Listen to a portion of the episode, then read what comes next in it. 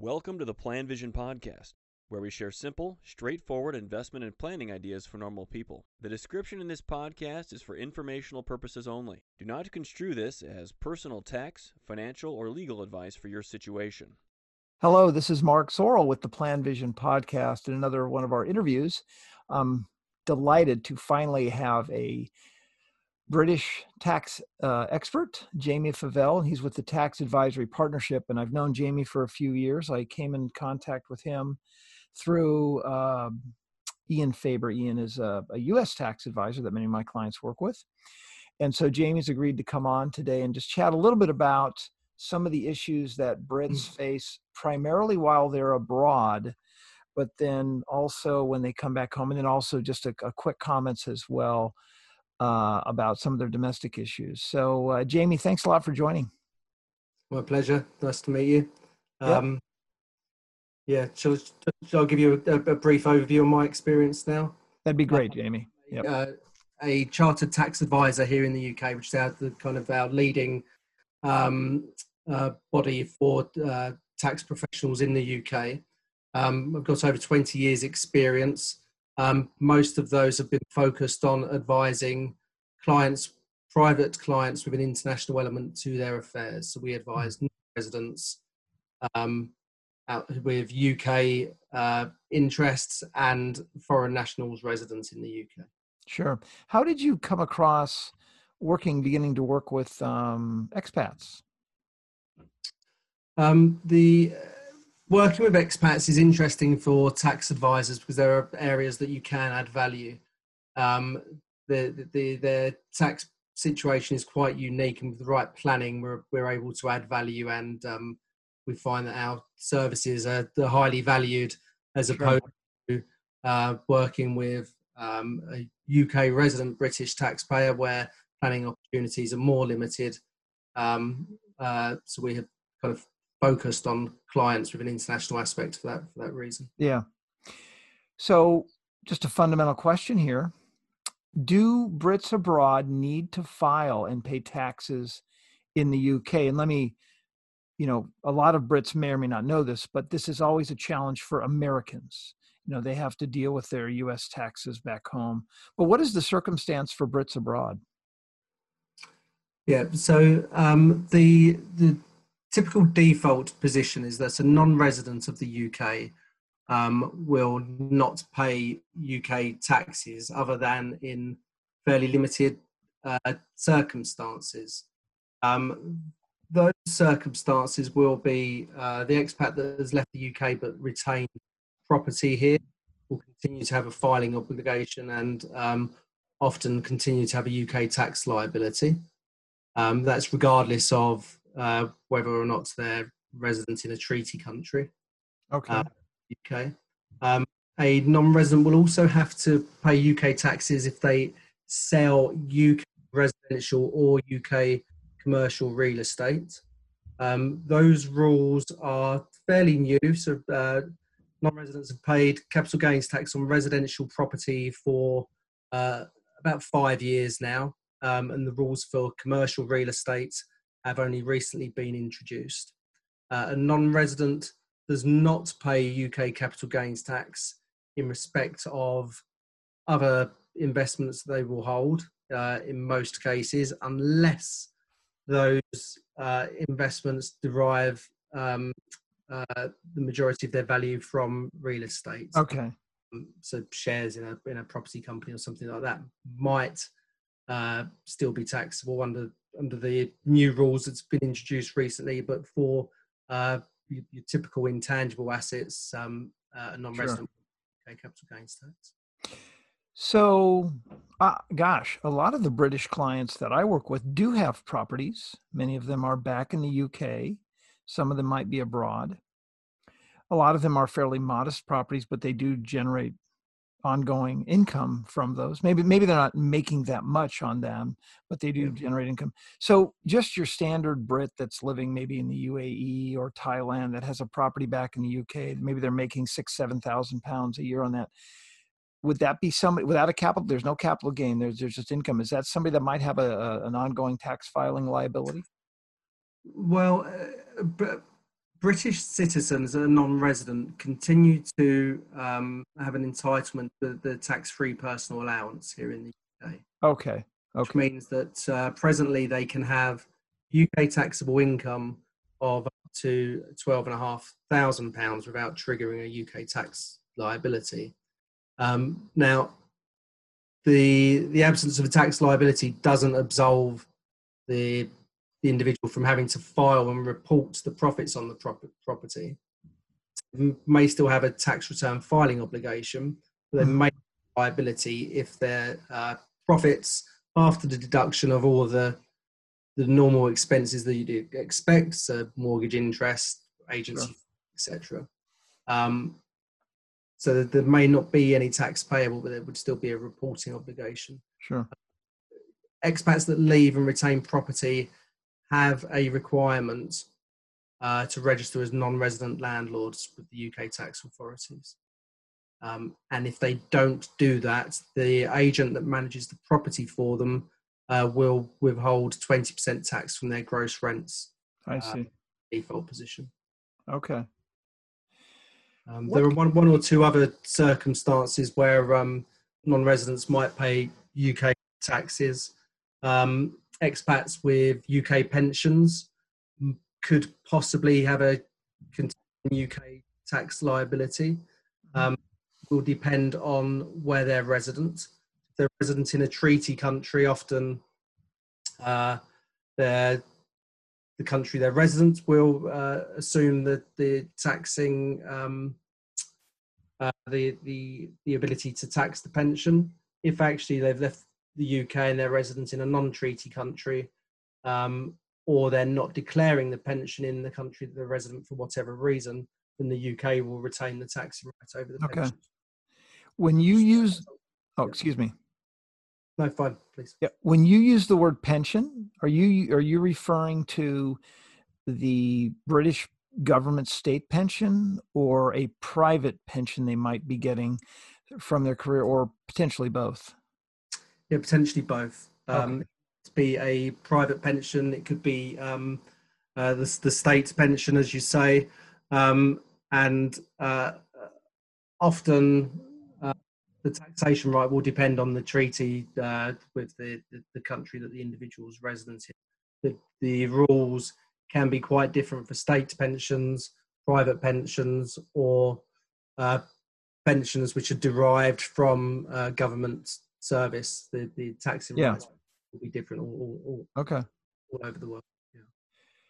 Well, so I'm sure you come across a lot of different people and their circumstances. Is there a kind of common mistakes that you might see people abroad make, or or not really, Jamie? Um, the, the the the common mistake is probably uh, not meeting their UK filing requirements as a non-resident. Um, so that will be a typical non-resident landlord that we have discussed. Okay. a common uh, scenario that we see um, is be- because of the favourable tax regime of being non-resident and not paying UK taxes on UK income or UK capital gains. It's quite common to leave the UK before you sell an asset. Um, we have temporary non-residence rules, so uh, which stop uh, an expat from being able to leave the UK, sell an asset, and then return 12 months later, think, uh, believing they've escaped um, Okay. Um, so the, people are often misinformed and will get that wrong and, and return. You need to leave for six years if you want to. Oh, okay. the, You the- better the be gone for good. Yeah. Yeah. the strict rule's five years, but in um, in practice, actually, it, means six years. So, Jamie, the biggest area of concern and what I'm helping virtually all of my clients do around the world, regardless of where they're at, is set up a low cost, globally diversified investment portfolio. And many people abroad, British people abroad, like other people, are in positions where they can save and invest quite a bit of money. And they use these ETFs, exchange traded funds. And they typically buy them in pounds that trade on the London Stock Exchange. Some may buy them in dollars, thinking they may not come home and then they may change their mind, or even euros for that matter. So, what most of these people are concerned about is what am I going to do when I return? I've been in this plan for 10, 15, 20 years. I've got these capital gains. Um, can you provide some thoughts on what people should consider before they repatriate back to back to the UK? Sure. In advance of repatriation, it's always advisable to to undertake a UK re-entry planning exercise.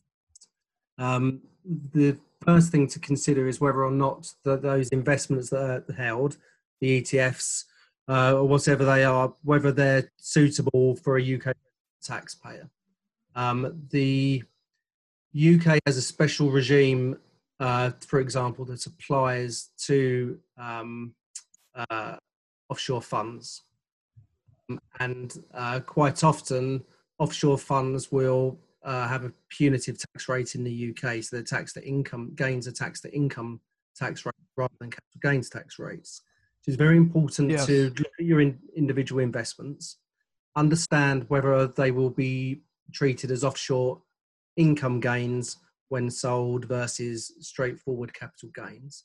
That um, relies on the funds that you're invested in either being a reporting fund, which would get capital gains tax treatment, versus a non-reporting fund, which would uh, be taxed at income tax rates. HMRC do have they do publish a list of yes. that they consider to be reporting funds and which qualify for capital gains tax treatment. So it's very important to do a cross-reference to that. Uh, if you have a non-reporting fund, you might want to consider, depending on um, tax position where you're resident, you might want to consider um, an exercise of um, disposing of those assets and perhaps reinvesting before you return to the UK. Um, you might want to consider that anyway, even with the right type of investment, in order to rebase the value of your portfolio. So that's, excuse me for interrupting, but yep. that's an important point. What you're suggesting is if I have significant gains in my portfolio, yes, the term you use rebasing is yeah. that they essentially sell, take cash, come back to the UK, and then reinvest at that point. Is that true? Correct. Yeah. Yeah. yeah. Okay. Yeah. Yeah. And you might you might do that rebasing exercise um, entirely outside of the UK before your return. Yes. You don't need to necessarily reinvest uh, once you're you're on shore here. Okay. Okay. Yeah, that, that's that, that that's a common mistake actually, which is often missed. Someone has already repatriated. They're here. They want to sell their assets.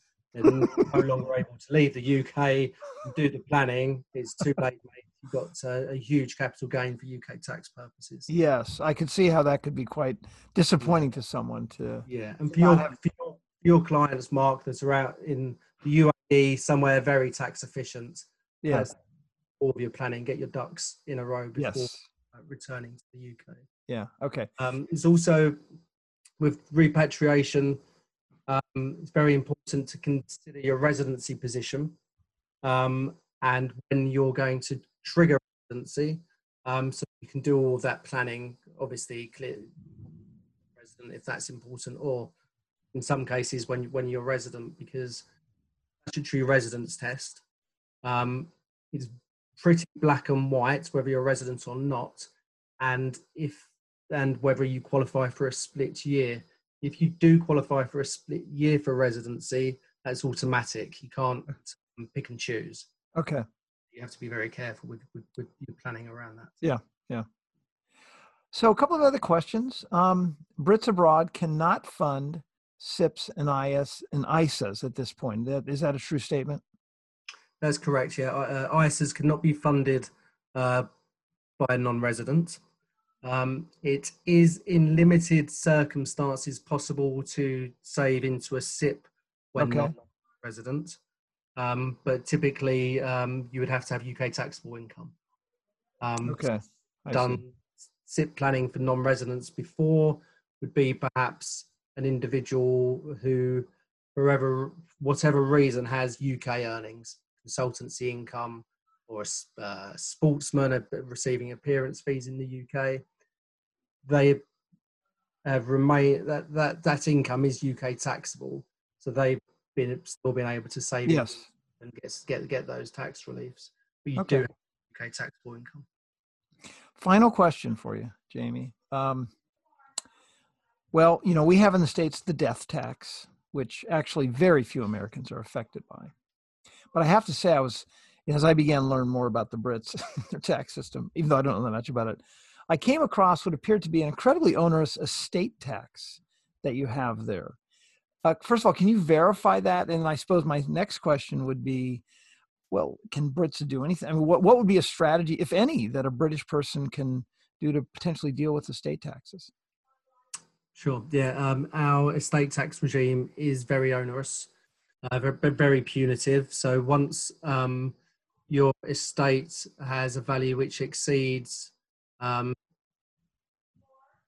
in most cases now, either 325k pounds or 500,000 pounds, then uh, anything over and above that uh, value uh, is taxed at 40%. Jeez. Yeah. Uh, the husband and wife or uh, civil partners will both get the same relief. So, um, uh, so a couple should have a tax-free estate of up to one million pounds. Um, the one, the the additional rate. So let me restart this. The basic nil rate band is 325k. Mm-hmm. If you own UK property, um, then that gets in up to a, by a further 175. But only if your total estate uh, is uh, its value has is below uh, approximately two million pounds. Um, yeah. The opportunities for planning for UK estate tax are fairly limited. Um, best planning is probably to start giving everything away. do that and to start, uh, you know, divesting your estate and looking after the kids um, sooner rather than later. Um, uh, where where you're making outright gifts, we don't have a life any kind of um, uh, gift tax payable. Okay. Okay. Outright gifts without incurring um, lifetime charges. Um, you can make gifts into uh, trust so that you can have uh, some assurances around around uh, what's going to happen to your estate and your assets and your succession. Uh, gifts into trusts um, have a, a, more limited scope because once you have um, uh, settled more than three hundred twenty-five thousand pounds, you start to incur lifetime charges at twenty yeah. to the, the amounts gifted into the to the trust. Mm. Um, uh, a good planning point is to um, uh, marry a non-British citizen um, uh, because they're not um, uh, liable to the, the, the, same punitive regime. Um, okay. Um, if they hold non-UK assets outside of the UK, they will not get taxed in the UK. They'll they'll get um, they have excluded property status. Sure. So a lot of our clients will have been be uh, married but with a mismatched uh, domicile. So British person with uh, another nationality and uh, typically the, the non-British uh, uh, citizen will hold the assets. Yes. So if I'm a, you know, if I'm part of a British couple that is 70 years old and I've got my assets and I decide, well, I'm going to move to Portugal and I'll hang out there for the next 15, 20 years. I'll pass away there. I'm still paying my, am I still paying my estate tax to the British authority? Yeah, it's a good question. It's uh, something else I was going to mention. So uh, the UK estate tax is based on um, having a British domicile. Um, uh, you will typically acquire your domicile from your father when you're born, um, and it's usually pretty obvious if you're if you're British and you have that British domicile. Now you can you can choose to acquire a domicile of choice outside of the UK. Uh, that uh, takes some doing. Um, you effectively have to kind of sever ties with the UK make stronger links uh, in Portugal in this, uh, yes. this exam- example, and accept that by obviously leaving the UK's estate tax regime, you'll probably be joining whatever the regime is in Portugal or elsewhere, and, and having, having, to think about their their estate tax position. Yeah. So um, you. So you're essentially at this point, like we would talk about Americans giving up their citizenship that is essentially what you're talking about, correct? The the British no longer is a a Brit in in a, in a, in a legal yeah, sense. that's that, that, that, that's correct. Yeah, and we do. Um, whilst it's not very common, um, it is the, these are conversations and our plans that we have put in place with, with clients. You know, it's not unusual to um, speak to a new client that has lived out in the, the Far East for many many years. Yes. He's married out.